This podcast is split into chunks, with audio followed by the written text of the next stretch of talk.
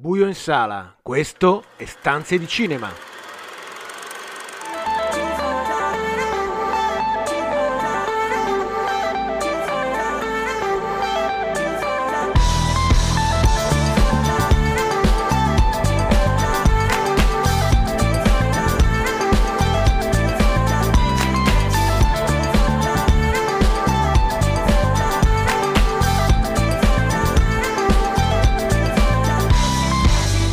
Benvenuti a una nuova puntata di Stanze di Cinema, il programma che vi racconta i film in sala e in streaming, tutte le novità da Hollywood, Cinecittà, il box office e l'universo delle serie tv. Io sono Marco Albanese e con me per questa puntata ci sono Carlo Cairoli in collegamento. Ciao Carlo. Ciao, ciao Marco, ciao a tutti. E ugualmente in collegamento Daniele Valsecchi. Ciao Daniele. Benvenuti, ben ritrovati. Iniziamo subito con uh, le news, in particolare pro- proprio pochi giorni fa sono stati comunicati i, i premi del Festival di Berlino. Marco, chi è che ha vinto l'Oscar d'Oro? Ha vinto una regista catalana che si chiama Carla Simon. Al suo secondo film, il, il titolo è Alcaraz, è il racconto di una famiglia attraverso tre generazioni, una famiglia di, di piccoli produttori, attraverso tre generazioni, una saga appunto che, che unisce campagna, civ- guerra civile spagnola, è, è, tutto, è davvero un racconto importante, culturale e, di, di, genere anche eh, girato appunto da una regista donna, una regista che il, il, cui primo film estate 1993, bellissimo anche quello presentato in una piccola sezione collaterale di Berlino nel 2018, era uscito nell'estate 2018 appunto anche nel nostro paese. Questo è il suo secondo ed è eh, l'Orso d'Oro di questa edizione. Secondo premio, Gran Premio de- della giuria, l'Orso d'Argento, è andato all'eterno secondo diciamo dei festival internazionali a Aung San Suu, il regista coreano, eh, il Romer diciamo del, del Far East che da sempre partecipa Uh, lui è, è, davvero molto molto prolifico, è capace di partecipare alla Berlinale, a Venezia oppure a Cannes e a Locarno, insomma i suoi film uh, si susseguono mm, continuamente, questo è l'ennesimo suo premio per uh, un film che si chiama The, The Novelist Film, interpretato dalla sua musa di sempre Kim Min-hee. Curiosamente a Berlino, sapete dall'anno scorso non ci sono più i premi per i migliori attori e eh, divisi per uomini e donne, ma c'è solo il premio per la migliore interpretazione, eh, senza generi, ed è andato a Meltem eh, Kaptan, eh, un attore eh, tedesco di origine eh, turca.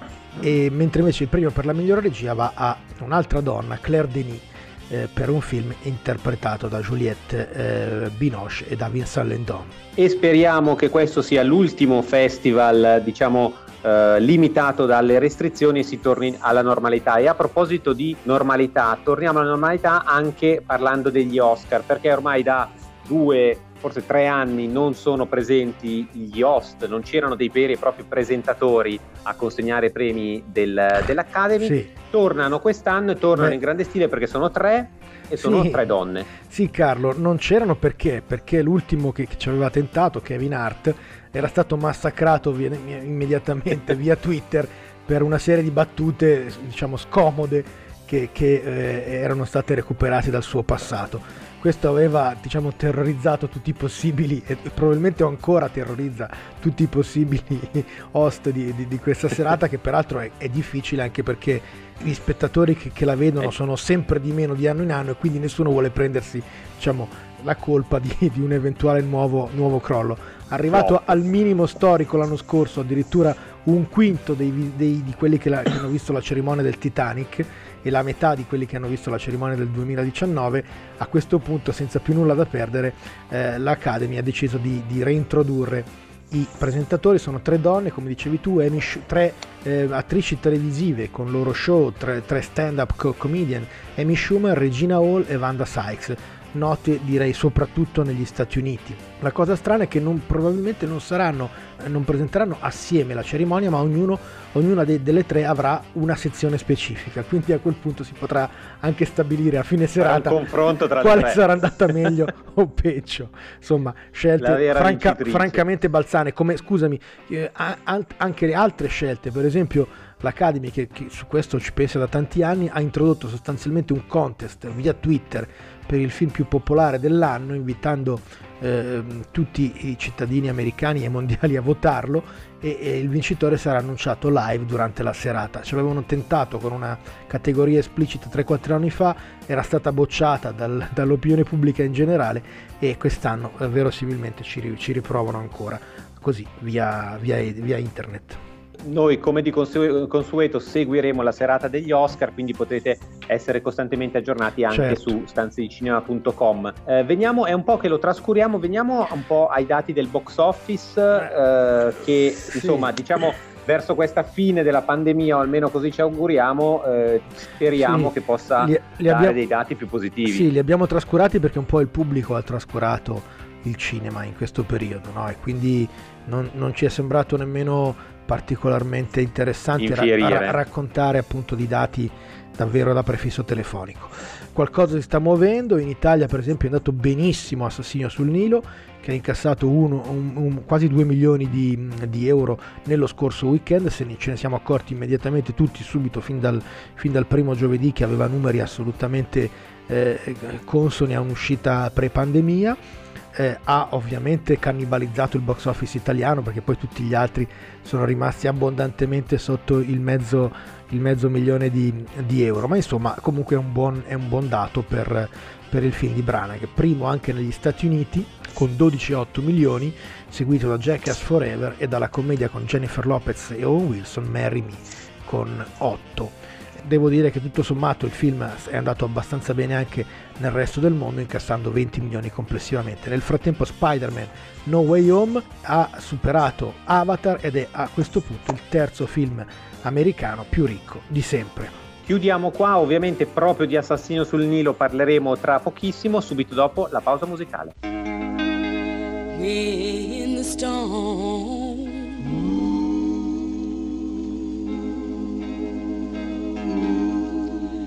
Of life is raging. Stand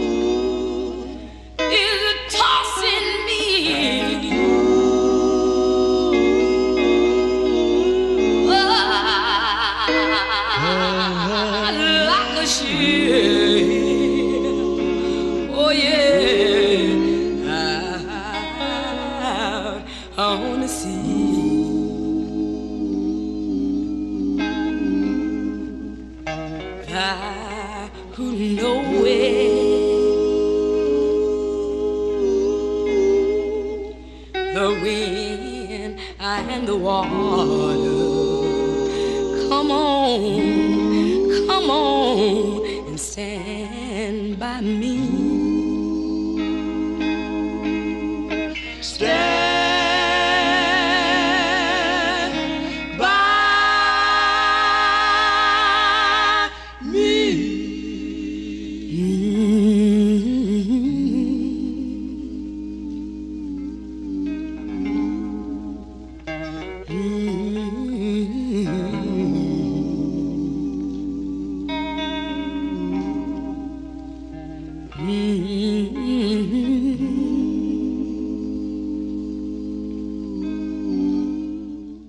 Dopo l'assassino sull'Ente Express, secondo adattamento di un romanzo di Agatha Christie curato da Kenneth Branagh, parliamo di Assassino sul Nilo. Sì, esattamente come era avvenuto a metà degli anni 70, la scelta è caduta sul medesimo romanzo, no, su Poirot sul Nilo, sempre di Agatha Christie, per il secondo adattamento dopo l'Orient Express.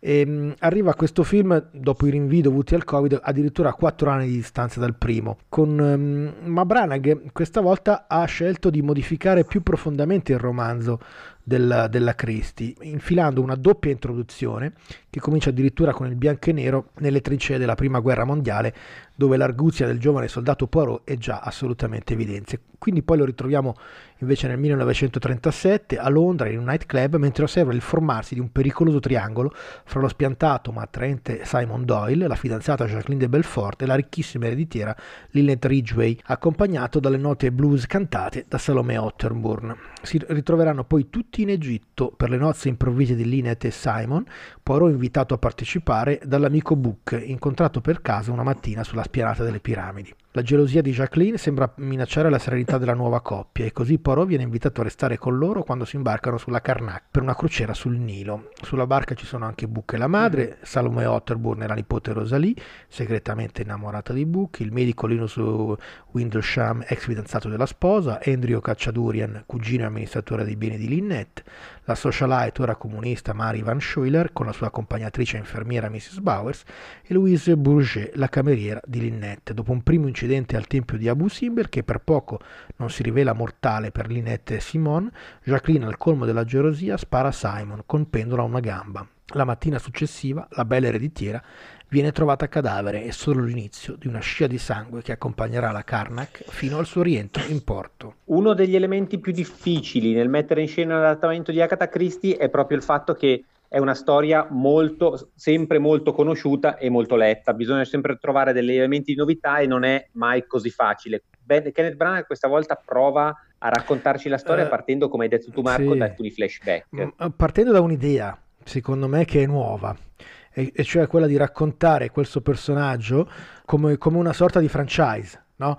E quindi facendo una sorta di, di, di, di racconto di origini di Poirot, del, del, dei suoi baffi, che sono eh, evidentemente uno dei, degli elementi caratteristici fin dai romanzi del, del suo personaggio, e, costruendo un, un passato per, per, un Poirot che di solito invece costante, vive costantemente nel presente delle sue indagini e quindi a, introducendo una serie di elementi biografici che tentano di, di darne un ritratto eh, certamente più articolato, più complesso e dall'altro di costruirne un immaginario anche cinematografico nuovo. Le cose buone però mi pare che finiscano qui in realtà perché poi eh, sostanzialmente eh, è, è, vero che la struttura della sceneggiatura del, del copione di Michael Green è interessante e originale, appunto ha questi elementi soprattutto all'inizio eh, ehm, nuovi. Peccato che però poi invece tutto il resto del film si poggi su una serie di, di personaggi eh, un po' vecchi, un po' antichi e soprattutto eh, su una serie di dialoghi che non funzionano mai, che sono sempre molto molto fiacchi molto, non, senza alcuna brillantezza, senza alcuna ironia, ecco. E, e, quindi mm, contribuiscono a creare dei personaggi che sono davvero sempre un po' dei cliché, no? la comunista, ne, l'ereditiera, ne, e, e, il cattivo e, tutto il resto. Ne, ne, parliamo così anche perché questa volta rispetto al passato abbiamo un confronto con un vicino piuttosto eh, ingombrante bravo, che Carlo, è Ryan sì. Johnson e la sua cena col delitto. Esatto, perché quello è invece eh, eh, rendere omaggio, è stato eh, uscito peraltro proprio a metà strada fra, i, fra l'Oriente Espress e questo assassino sul Nilo, è stato il tentativo di rendere, riuscitissimo, di rendere omaggio all'universo narrativo di, di Agatha Christie, costruendo però una storia completamente nuova, inedita, eh, moderna, piena di, di, di, di, elementi assolutamente originali all'interno di quello che è il quadro classico del, del giallo da, da, da, da, camera chiusa, da, villa. No? E, e, e, quindi... devo dirvi... Sì, Daniele, di. Che... No, completa pure il, il, tuo discorso su Ryan Johnson. No, no, e, e quindi evidentemente piacere si mette la, si met, cioè, ovviamente si, si, eh, questo assassinio sul Nilo sembra immediatamente vecchio rispetto a quel tentativo e, e così riuscito, ecco. Ah, seco- secondo me, adesso io non so se certamente eh, Cena con delitto è stato un film molto riuscito. Devo dire che secondo me c'è un passaggio da Assassino sull'Oriente Express a questo Assassino sul Nilo uh, di grande crescita dal punto di vista che tu hai sottolineato prima, cioè l'aspetto di voler dare un background, di voler creare un Poirot tridimensionale, non solo l'amabile odioso Poirot eh, dei romanzi, dei, dei, film e delle serie che abbiamo sempre visto, ma proprio costruire un'identità, um, anche un passato di sofferenza e un percorso no? di, di, di, del, del, protagonista. Quindi certamente secondo me questo è un elemento di modernità. Peraltro devo dire che eh, rispetto alla trama del romanzo ci sono anche tutta una serie di cambiamenti, di novità. Da tanti punti di vista, secondo me, c'è uno sforzo positivo. Io non, non so se, se, è, diciamo, la storia o, o il vero, per, per quanto questo aspetto che tu sottolinei di, di, di, di, alcune figure ancora troppo, troppo nel cliché o comunque in un cliché vetusto, questo è certamente un tema. No? Uh, io trovo il difetto paradossalmente per un film di, di Kenneth Branagh, che di solito ha una messa in scena sempre meravigliosa, devo dire, eh, è un po' nella messa in scena, nel senso che io ho trovato eh, sgradevole la CGI così carica e in generale il film tro- troppo sfarzoso, troppo carico per essere avvincente fino in fondo, nel senso che questa scelta registica, stilistica, mi sembrava andare in contrasto invece con questo, questo approccio più, più, dark, più profondo del protagonista. Ci sono delle scene dove mi sembrava un film di Baz Luhrmann e non un film di Branagh. Ecco, questo per me è stato l'aspetto più disturbante, mentre sul, sull'idea, sulla storia, su, su, sulla complessità, devo dire che, che ci, ci vedo degli aspetti positivi. Shout, sister, shout. Shout, sister, shout. Shout, sister, shout. Tell the whole world what it's all about.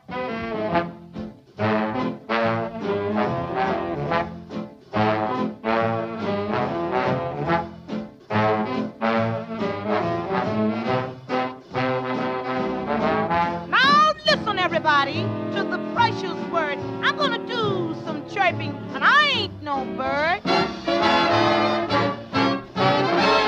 That's a reason for living, a reason for dying, a darn good reason why a woman starts crying, a reason for a mole, a reason for a dimple, but there ain't no reason why a man's so simple.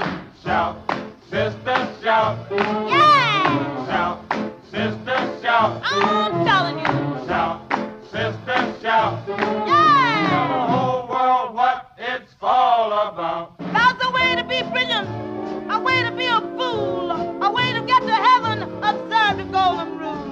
A way to get a sweetheart, a way to get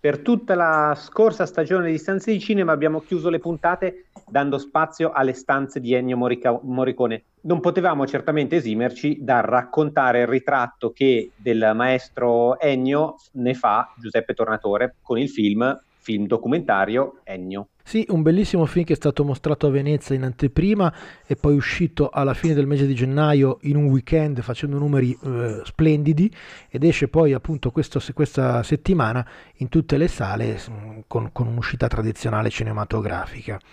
È un ritratto assolutamente ricchissimo, lungo, tre ore, eh, approfondito, che comincia in modo spiazzante con il genio che, che fa ginnastica la mattina che attraverso dei gesti appunto particolari poi si ritrova all'interno del, della sua orchestra, no? idealmente all'interno a dirigere la sua orchestra. Questo film è costruito attraverso una lunghissima intervista a Ennio Morricone stesso, affiancata alle voci di tutti coloro che hanno collaborato con lui nel corso di una carriera cominciata negli anni 60. Morricone, il cui padre era un trombista, impose st- lo stesso strumento al figlio e una carriera precocissima nell'orchestra di nightclub, parallelamente agli studi di conservatorio.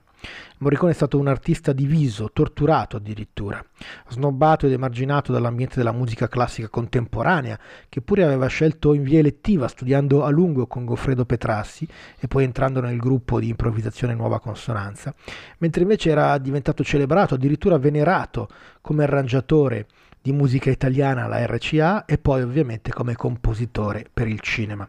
Tor- Tornatore si prende tutto il tempo necessario per raccontare l'eccezionalità de, del suo, della sua esperienza eh, musicale, nei suoi lavori pop per Vianello, per Paoli, per Morandi, per Mina, sfrutta il suo talento prodigioso e la sua cultura musicale eterogenea, contribuendo a creare alcuni dei più grandi successi di quegli anni, da Sapore di sale a Se telefonando. L'incontro col cinema avviene poi prima con un paio di pseudonimi, quindi a partire dal federale di Salce in forma ufficiale, ma poi con Sergio Leone naturalmente, che il suo nome diventa subito il più ricercato e conteso. Lavora in Italia con tutti, con Bellocchio, Bertolucci, Argento, Petri, Pasolini, Pontecorvo, Itaviani, La Cavani e poi in America viene scoperto da Malik e poi da De Palma, lavora con Gioffe e infine con Tarantino che gli regala l'unico Oscar della, della sua lunghissima carriera. Ci voleva certamente una forte personalità e una certa dose di coraggio per raccontare uno dei più grandi compositori italiani, certamente quello che ha lasciato un'impronta indelebile nella storia del cinema italiano, e Giuseppe Tornatore, anche per i rapporti di amicizia Beh, che aveva con, con Morricone, è certamente la persona ideale per fare tutto ciò e ne esce un film che rasenta la perfezione da questo punto di vista. Sì, è straordinario, ma assolutamente da, da, da vedere, da recuperare, non solo per quelli che già conoscono e amano il lavoro di, di, Morricone, ma perché attraverso questo film scopriremo un personaggio assolutamente grandioso, molto più grande di quello che noi stessi possiamo immaginarlo e, e che abbiamo vissuto attraverso le, le, le sue musiche. No? Scopriremo il suo lavoro sotterraneo ma essenziale in, in, alcune delle più grandi canzoni italiane, scopriremo appunto il suo approccio tormentato con la musica, no? lui, lui, che veniva appunto dalla musica classica, dallo sperimentalismo e come abbia poi utilizzato quelle, quelle conoscenze nella musica che poteva fare, che ha sempre fatto, che è stata poi quella del cinema. Lui stesso quando comincia questa collaborazione con il cinema si pone un, un limite temporale, dieci anni, poi invece sappiamo che, che la sua carriera sarebbe arrivata appunto fino, fino, fino a un passo dalla, dalla sua morte.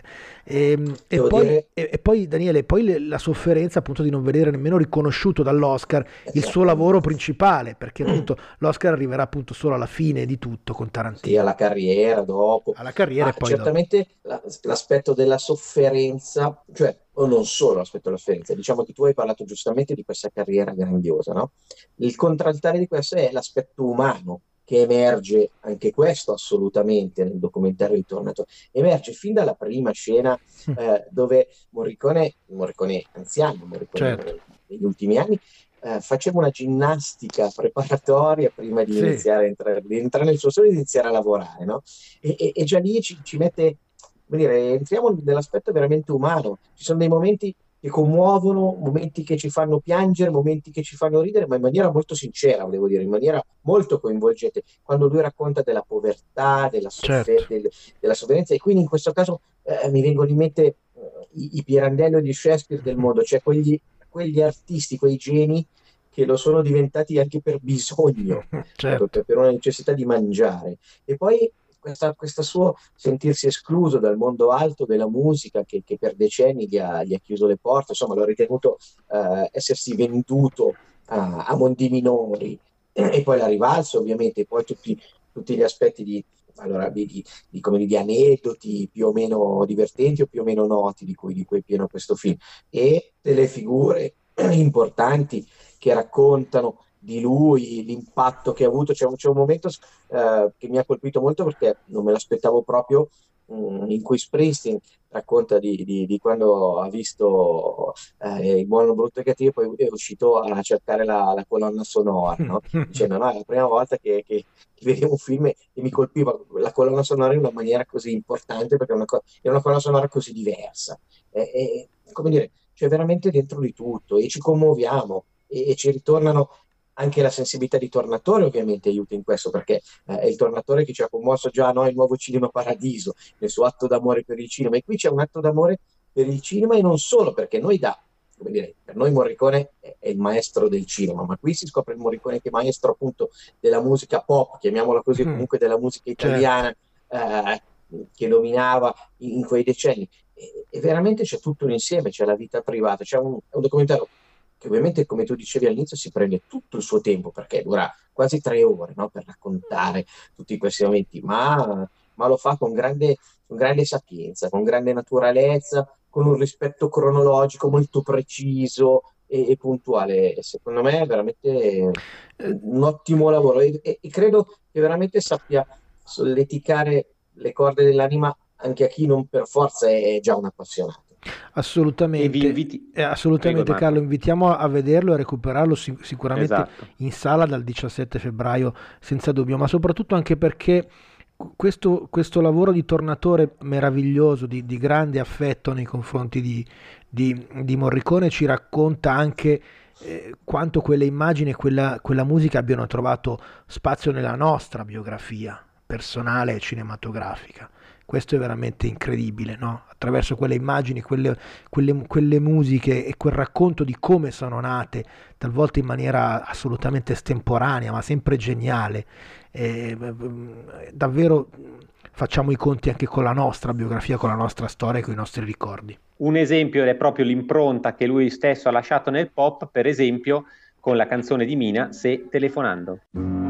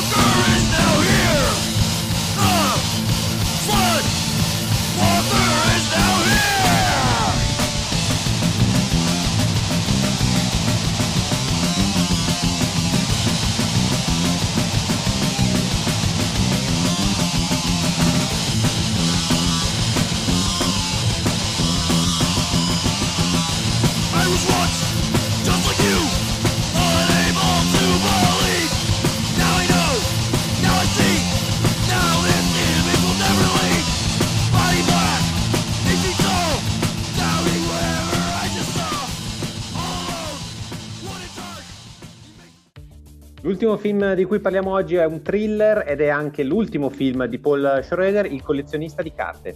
Marco, so che di solito la, la sinossi la racconti tu, ma permettimi di, di, di, per una volta rubarti il lavoro perché Il collezionista di carte è una sinossi così interessante che, come evidenziata dal titolo, vorrei raccontare io. Perché ci parla di Oscar Isaac, ovvero William Tell nel film, un collezionista di carte famose che gira tutto il mondo cercando le carte più importanti di ogni mazzo della storia di questo gioco, fino poi a diventare un thriller. È così forse la storia? No, non è proprio questa la storia. No, ma hai scritto una sceneggiatura di un altro film. è veramente... No, scusate, ma veramente lo sapete che una delle battaglie di Stanza di cinema è quella sui titoli. In questo caso che, diciamo, card counter, chi conta le carte, quindi ovviamente il giocatore, certo. poi adesso poi Marco ci dirà veramente la vera storia, trasformato in un collezionista di carte che è una cosa che non c'entra assolutamente, sembra collezionista di figurine, non c'entra assolutamente niente. Io dico, ma ancora una volta, ma cari signori, a volte lasciate i titoli di fa, fa, fate però delle scelte consapevoli, for- anche perché oggi non è più una volta in cui non ci si accorge, ma queste sciocchezze sono talmente evidenti. Marco, dici la sinossi. È così, è così, è così. È un altro il personaggio raccontato da Schroeder, è un altro del, dei suoi lupi solitari che vivono la notte e nella notte. È un giocatore in senso dostoevskiano, se volete. È uscito da poco di prigione, è un ex militare che si fa chiamare semplicemente Bill o Mr. B. Il suo passato è sepolto nella solitudine di infinite notti passate a giocare nel casino di Mezzo America. Dopo aver imparato in carcere appunto a contare le carte, non a collezionarle, Bill non è ben visto nelle case da gioco, per questo si limita a vincere piccole somme quotidianamente, spostandosi ehm, ehm, per cercare di passare inosservato. L'incontro con è il figlio di uno dei suoi commilitori, cambierà per sempre la sua vita, un poco alla volta e poi repentinamente. Sir sa che Bill e il padre, addestratti da un contratto privato, John Gordo, che ora si è riciclato nella sicurezza globale, sono stati fra i torturatori di Abu Ghraib e Bagram nei Black Sites della, della CIA. Bill è finito in carcere per otto anni, mentre invece il padre di Sir, che non ha retto alla vergogna del ritorno, si è ucciso dopo aver sfogato la sua violenza sulla moglie e sul figlio.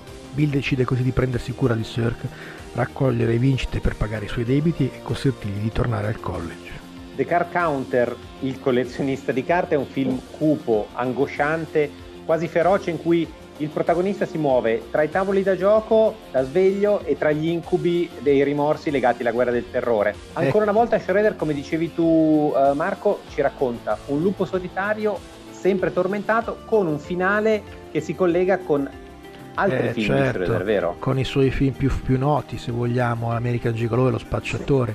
Sì. Eh, curiosamente que- tutti e tre questi film si chiudono con un, con un, incontro in prigione, con un dialogo muto diciamo, tra chi è da una parte e dall'altra del, del vetro che separa chi è, chi è, in carcere e chi è semplicemente venuto a trovarlo. Bill, come dicevi tu, è un personaggio che si muove eh, nell'oscurità cercando però di rimanere invisibile. È un taciturno che ha scelto eh, una forma tutta particolare di ascesi, no? colorata del verde dei tavoli da gioco. È un altro dei personaggi del cinema di Schroeder che affida un diario le sue considerazioni, no? un po' davvero come succedeva fin da Taxi Driver in poi.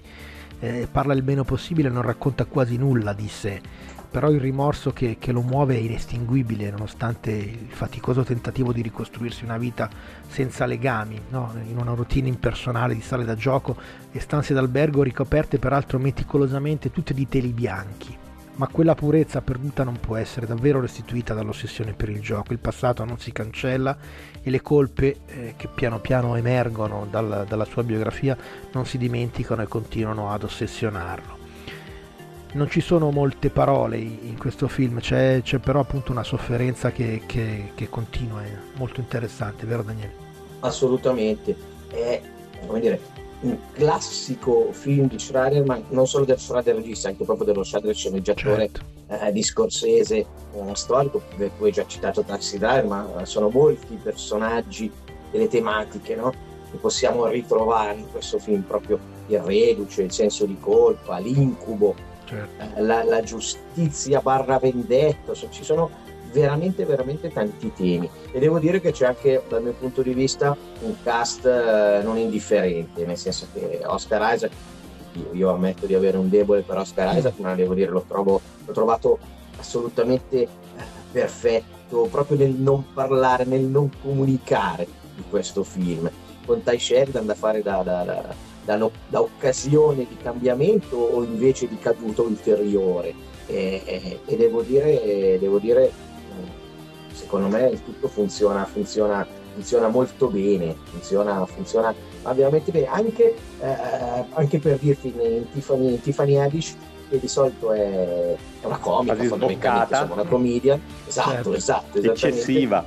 Sì, sì, hai ragione, cari. Invece in questo caso, no? Ah, beh, poi c'è William Defoe, Beh, eh, certo. Maggiore Gordo, già un, già un nome, quelli meravigliosi da, da, da, cinema degli anni 70. È proprio un film che nella sua classicità ha il suo valore, secondo me, proprio ha una, una profondità che forse a volte non c'è, non c'è più in, in, alcuni film che, che vediamo oggi. E, e secondo me è un film che è uscito ed è stato un po' velocemente dimenticato, onestamente. E noi lo, per questo motivo vi invitiamo a, a, recuperarlo. Lo trovate Marco, su Cili, no, lo trovate su Cili sulle piattaforme, per questo motivo sì. l'abbiamo recuperato perché era uscito ai primi giorni di settembre quando noi non eravamo ancora in onda, non abbiamo fatto in tempo a parlarne. Ora ascoltiamoci Robert uh, Levon Bean con Mercy of Man e poi arrivano i ragazzi Dark Mirror con The Book of Boba Fett.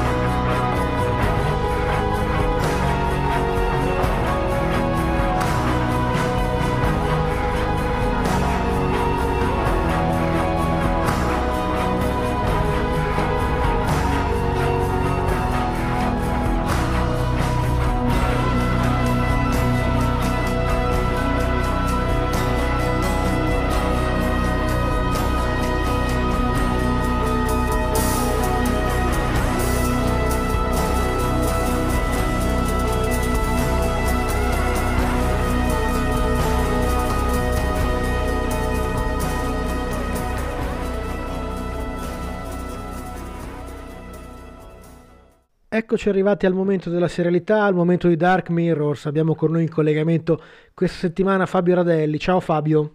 Ciao a tutti. La serie di questa settimana è stata una delle più attese di questo 2022.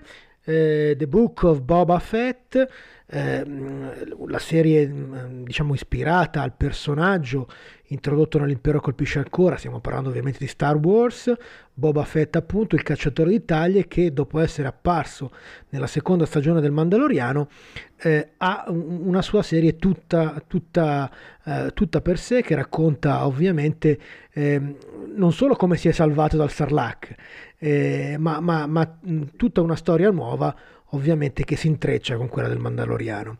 Ce ne vuoi parlare? Sì, sì Marco, eh, come hai detto tu c'era grande attesa per questa serie. E l'attesa era concentrata sul personaggio di Boba Fett per tanti motivi, perché il personaggio è da sempre un personaggio iconico e da sempre nasconde qualcosa che intriga lo spettatore dietro all'armatura segnata dalle pallottole, dai combattimenti, eh, dietro a quel parlare poco, a quell'essere un famoso cacciatore eh, di taglie della galassia, eh, si nascondeva una storia e il desiderio del, dell'appassionato, soprattutto di Star Wars, era quello di andare a sentirsi raccontare questa storia. Quindi l'attesa era grande ed era concentrata sul personaggio di Boba Fett. L'ho preciso perché sembra una banalità, certo. ma eh, tendenzialmente il, l'espansione degli universi eh, di Star Wars e del, del Marvel Marvel Comic Universe certo. sono generalmente, se, se pensate, basati su serie in cui al centro c'è un personaggio. Già dal titolo tu capisci subito di chi stiamo parlando. C'è eh, Wanda, c'è eh, Boba, c'è il Mandaloriano, c'è un personaggio al centro del racconto. Quindi il fatto che stiamo parlando del libro di Boba Fett, del Book of Boba Fett, eh, fa pensare che il vero e unico protagonista, comunque il grande protagonista della serie sarà Boba Fett. E invece non è così. E questo ha creato evidentemente eh, un certo disappunto nei fan di Star Wars, perché l'attesa di sentirsi la storia di Boba alla fine eh, è durata metà della stagione, perché è andata avanti sostanzialmente fino al quarto episodio, mentre il quinto e il sesto sono stati quasi interamente dedicati al Mandaloriano. Quindi fai bene tu a dire è una storia che si intreccia con quella del Mandaloriano. Sì, si intreccia in modo significativo perché è proprio dal ritorno in campo del Mandaloriano che la storia prende un'altra piega e anche un altro ritmo. Quindi la parte relativa al racconto di Boba è probabilmente quella anche un po' meno riuscita a livello tecnico. Eh, quindi il ritorno del Mandaloriano da un lato è visto un po' come un'ancora di salvezza per un racconto che si stava un po' sfilacciando. E se mi permetti, questo è il paradosso. Sì, Mentre nel racconto del Mandaloriano noi abbiamo un Boba Fett che irrompe nella seconda stagione ed è un valore aggiunto che eh, scalda il cuore dei fan, oltre che eh, l'interesse per lo sviluppo dell'azione. In questo caso invece l'intervento del Mandaloriano è un intervento che serve un po' a mettere quasi una pezza, perché senza di lui il rischio era di, eh, di perdere un'occasione. Fabio, a me, a me sembra, diciamo molto modestamente da, da, da, da, appassionato del mondo di Star Wars, conoscitore ovviamente da, da, dall'infanzia di questo universo, certo. che, che, il Mandaloriano sia sempre stato un cameo, cioè il, il, il Boba Fett sia sempre stato un cameo, no? eh, lo vediamo appunto apparire brevissimamente nell'impero colpisce ancora, muore o, o, sembra morire nel ritorno dello Jedi e poi ritorna il padre Django Fett nella nuova trilogia e e davvero poi questo, questa sua apparizione alla fine del, del Mandalor- della seconda stagione de, di The Mandalorian era appunto quella di, di un personaggio atteso e appunto um, da un certo punto di vista davvero eh, iconico, ma, ma, semplicemente perché, per, per, la sua apparizione, nel senso che eh, Boba Fett non ha mai fatto granché, diciamo, in, era, sì. la, sua, la, sua, forza era proprio il suo mistero, no? E certo, l'idea certo. Di, di, invece di svelare il mistero, di, di, raccontare fino in fondo chi è, soprattutto chi è il Boba Fett post eh, esatto, il ritorno dello Jedi, tutto sommato non sembra, non sembra abbia davvero tanto da, da, da dire. E, e, appunto quelle prime quattro puntate della serie, divise appunto tra, tra passato e presente, si perdono via in, in modo molto senza lasciare molta, molta, traccia. Senza lasciare traccia. Sono, Ed è invece appunto il ritorno del Mandaloriano, di Grogu, non diciamo poi tutte le apparizioni che, che in quelle due puntate avvengono, ma insomma eh, riporta la storia ehm, davvero su un piano diverso, no? perché la forza secondo me del Mandaloriano era quello di, di raccontare un personaggio nuovo. Ecco, l'elemento significativo, secondo me, hai ragione, è il fatto che noi ci troviamo di fronte a un personaggio che è descritto con grande, con grande eh, perizia, perché noi lo troviamo, Boba è invecchiato, è segnato dal tempo, il, il suo corpo è un corpo eh, che quasi ha, ha, vissuto una forma di resilienza rispetto alla, alle esperienze del, del Sarlacc e a tutto quello che, che ne è conseguito e la storia ci racconta bene quello che è passato dal Sarlacc in avanti e che ha creato anche dei cambiamenti in Boba. Però no, questo prescinde da quello che Boba era prima. Cioè, esatto, in realtà, alla fine esatto. della serie, noi non sappiamo niente di più su quello che ha portato Boba ad essere un, un cacciatore di taglie così importante da essere assunto dalla famiglia Hatt tra i criminali più pericolosi della galassia, a essere identificato da Darth Vader come, un, come uno dei migliori cacciatori certo. d'Italia. Noi non sappiamo come è arrivato lì. Quello che ci racconta la storia è come quel, quell'uomo lì esce dal Sarlacc e inizia un processo di cambiamento che lo porta a desiderare un senso di comunità, di stanzialità, eh, diventare in qualche modo un, un daimon, un, un capo criminale che controlla un territorio e va tutto bene, però eh, alla fine è una cosa che rimane sospesa senza un vero e proprio passato del certo. personaggio e senza un vero e proprio futuro, perché non intravediamo quella linea di sviluppo che invece abbiamo intravisto con il Mandaloriano. Anche la sequenza finale certo. in cui ricompare il, il, lo sceriffo che si dava per morto e che nella vasca di Bacta probabilmente è in fase di recupero con certo. qualche aggiustamento di tipo eh, elettronico, comunque certo. metallico. Ecco. Anche lì sì, va bene, ma poi cioè, eh, no, non c'è quello, quella prospettiva che invece di solito fino ad oggi eh, questo tipo di, di percorso della, di Star Wars e naturalmente anche di Marvel ci aveva, ci aveva abituato. Forse una cosa eh, ci rimane alla fine, il desiderio di vedere una terza stagione del Mandaloriano piuttosto che la eh, seconda sì, di, sì, di, Boba Fett, sì, no? La sensazione è quella. Sì, assolutamente sì, se dovessi scegliere eh, direi di sì. Ecco, è importante chiarire questa cosa per chi ha seguito le prime due stagioni del Mandaloriano e questo è un passaggio però imprescindibile ah, perché sì. altrimenti eh, rischia poi di, di, trovarsi senza un pezzo eh, significativo di quello che è la storia tra Grogu e, eh, di Indiaring e, e Mando. Insomma. Perfetto, grazie, grazie Fabio per il tuo contributo. Ci vediamo la settimana prossima con Dark Mirrors con un'altra serie. Questo era The Book of Boba Fett, ricordiamo su Disney Plus eh, in Italia e ci lasciamo con la colonna sonora sempre notevolissima di Ludwig Gorason per The Book of Boba Fett. Ciao Fabio, grazie.